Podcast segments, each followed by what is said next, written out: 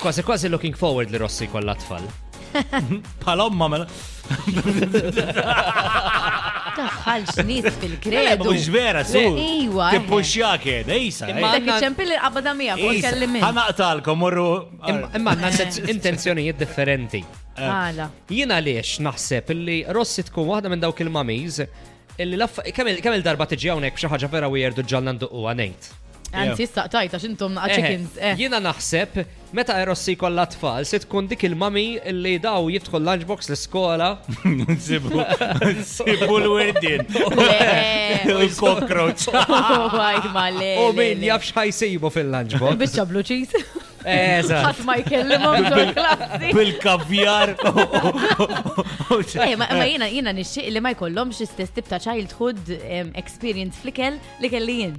Fimt? Ar tridu ġifiri. Le, ridu aħjar, ridu li pereżempju j- jiena maġa jien l-ewwel braġolu ħattu meta kelli 17 ta.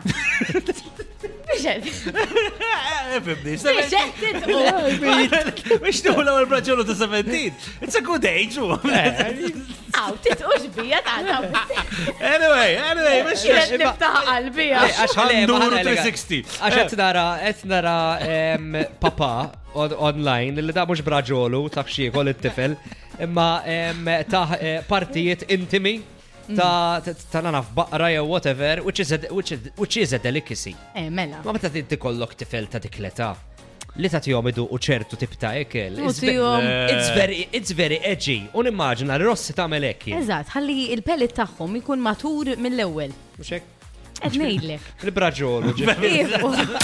Vibe FM.